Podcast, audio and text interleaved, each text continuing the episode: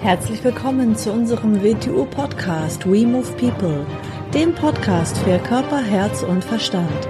Wir sind Alfred Johannes Neudorfer und Rosa Ferrante Banera und in unserem Podcast beschäftigen wir uns mit den Themen persönliche Weiterentwicklung, Gesundheit, Kampfkunst, Philosophie und Menschsein.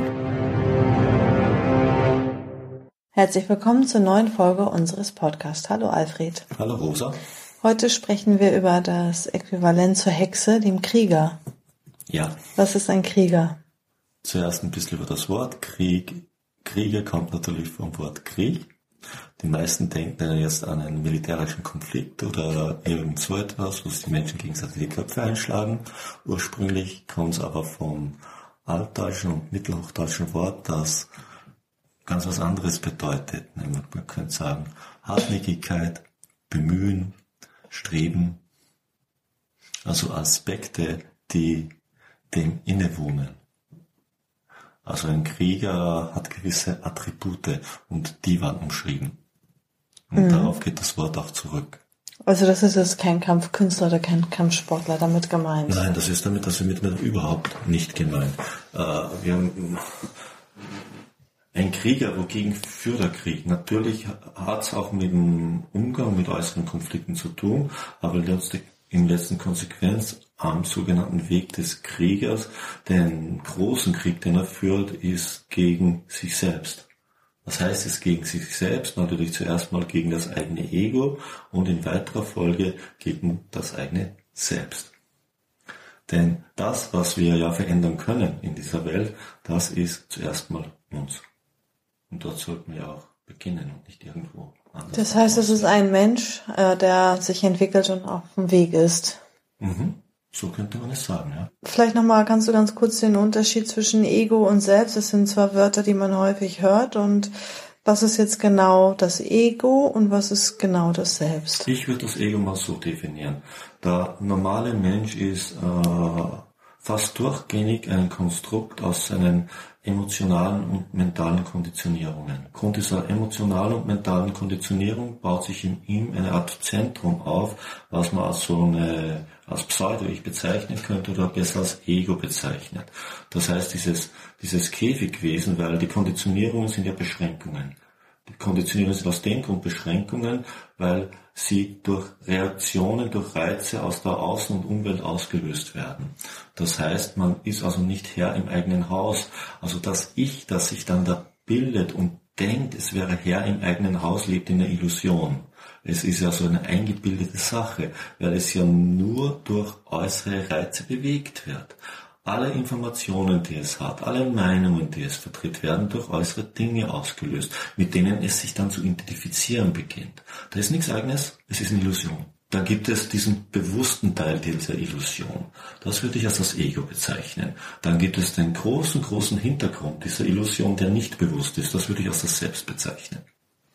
Mhm. Das ist nicht bewusst, okay, das ist mhm. der unbewusste Teil. Das, das heißt, man muss erstmal, das Ego ist offensichtlich, das ist an der Oberfläche, ja. mhm. daran müsste mhm. man erstmal arbeiten. Das ist immer, wenn man sieht oder auch an sich selbst merkt, dass man wichtig ist oder manche halten das für Selbstbewusstsein, für antrainiert ist oder dass man schnell verletzt ist, beleidigt ist. Oder eine Meinung als hundertprozentige Wahrheit zu verteidigen beginnt.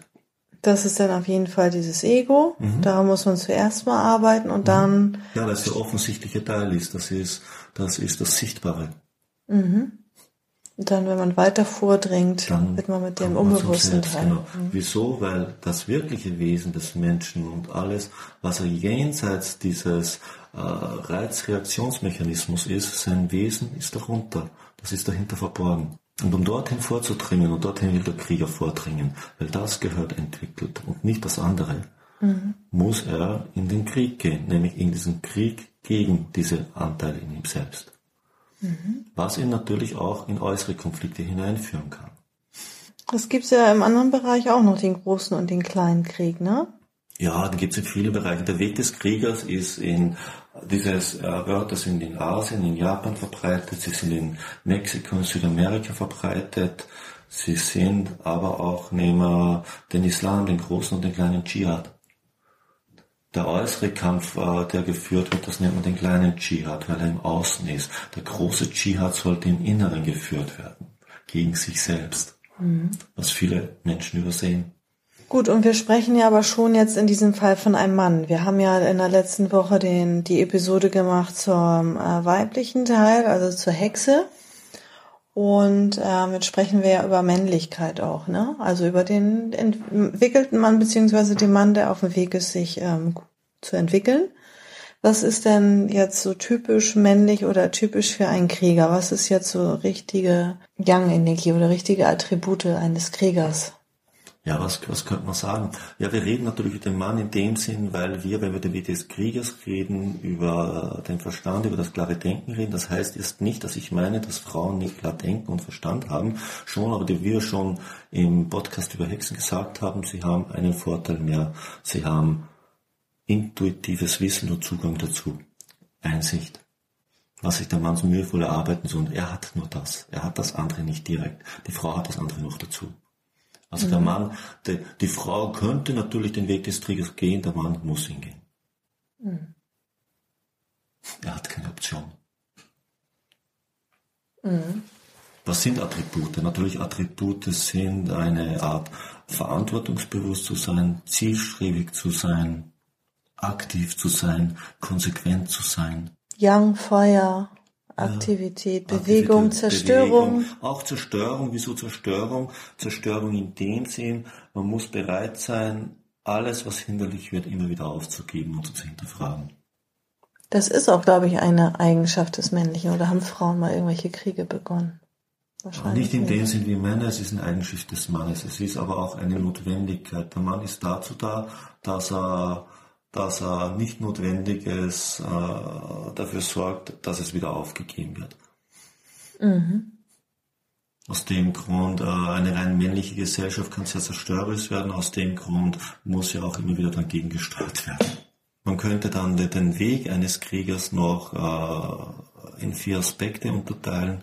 Ein, ist nur ein kleines Bild, nicht, nicht sagen, das muss so sein, aber als kleinen Aspekt, äh, es gibt eine schöne Geschichte dazu, eine Ausführung, wo, man, wo man von den vier Feinden redet, eines Kriegers. Seine vier Feinde, der erste große Feind ist die Angst. Wieso die Angst?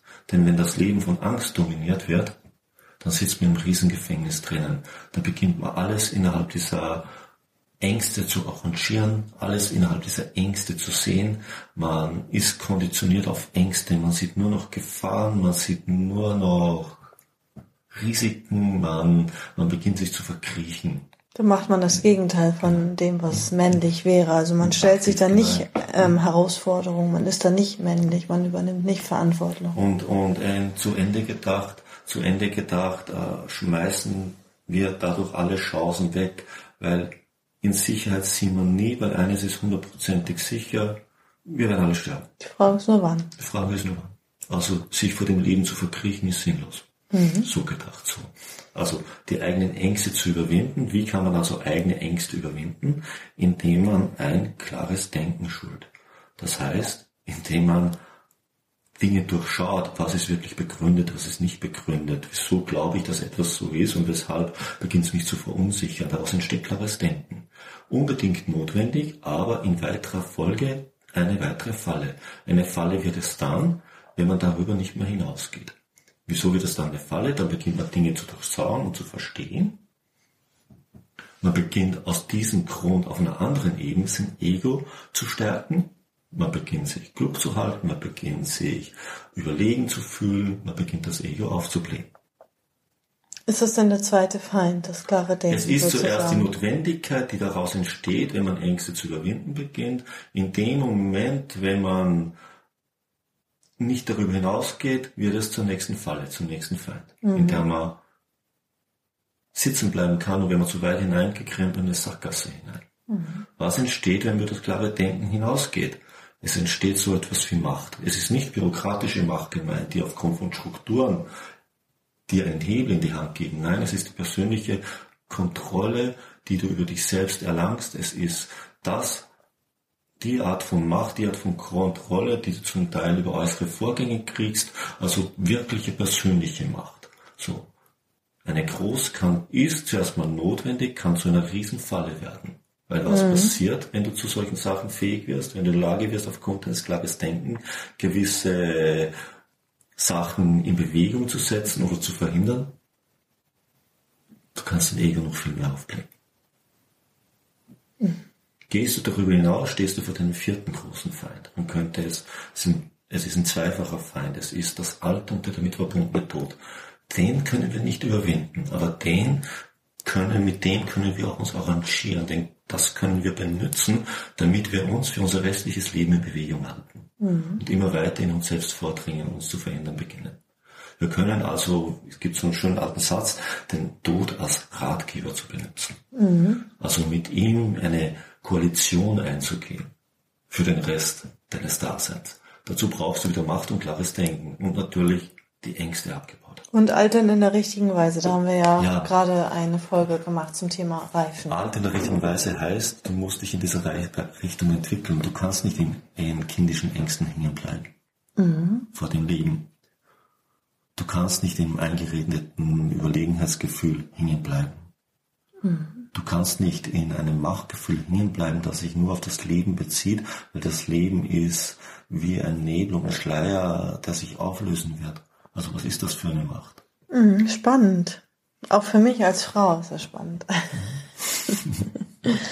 Das heißt, eine Frau könnte auch den Weg des Kriegers gehen. Sie könnte auch den Weg des Kriegers gehen, aber sie kann trotzdem, sie könnte sogar beide Schienen gehen gleichzeitig, wenn sie, wenn sie die Anlage dazu hat. Mhm. Ein Mann kann keine Hexe sein. Das heißt, das andere ist sie automatisch, wenn sie an, ja, automatisch ist ja gar nichts, aber das andere ist sie, wenn sie ihrer Natur näher kommt und ähm, Konditionierung abgebaut hat in gewissen Bereichen bis zu einem gewissen mhm. Grad, dann kann sie, dann ist sie in ihrer Natürlichkeit als Frau und dann kann sie auch parallel am Weg des Kriegers arbeiten. Mhm. Mhm. Und dann hat eine Frau die gleichen Eigenschaften. Aktivität, Verantwortung, Konsequenz, klares Denken kann mhm. sie entwickeln. Könnte man so sagen, ja. So das Bild, ja. Mhm. Mhm. Super. Dann finde ich, reicht das für heute. Was, mhm. erzähl mal, was haben wir jetzt noch für Buchprojekte? Wir sind gerade am Champion-Buch. Champion-Buch wird bis September fertig werden. Was dann als nächstes nachfolgen wird, ist der Wetiu Guide, also die Wegmarken des Wetiu Wing mhm. So ein kleiner Abriss über den Aufbau des Wetiu Wing Mhm. Das alles sind ja, wir haben ja, das ist unsere erste, wir haben zwei Buchserien und eine davon nenne ich die Wing Chun Universe Enzyklopädie. Das wird die Buchserie sein, so circa auf 18 Bände angelegt, die unseren ganzen Kampfkunststil dokumentiert. Mhm. Mhm sind kleine Bücher, genau. Und dann gibt es noch unsere Video Canopus Edition, das ist alles andere, wo unsere Gedankenfragmente mhm. und solche Bücher. Da kommt auch der nächste Teil nächstes genau, Jahr. Da kommt der nächste, nächstes Jahr, wo wir uns ein bisschen mit philosophischen Aspekten, den Wegen und all diesen Dingen beschäftigen. Mhm. Spannend. Auch circa auf 18 angelegt. Und kleine Artikel und Auszüge kann man auch gratis lesen auf unserer Facebook-Seite mhm. Wing Chun Universe. WTU, so heißt die Facebook-Seite. Mhm. Und da findet man unter Notizen auch tolle Artikel die, der WTU. Wo die meisten in den Gedankenfragmenten dann auftauchen. Auch, mhm. Ja. Mhm. mhm. Also die, die dort sind, tauchen auch in den Gedankenfragmenten in den Büchern auf, aber in den Büchern sind natürlich viel, viel mehr. Das ja, sind nur ja. ab und zu so einmal im Monat wird ein Artikel genau. veröffentlicht, aber das ist schon mhm. super interessant. Super, dann bis zur nächsten Episode. Okay. Bis zum nächsten Mal. Tschüss. Tschüss.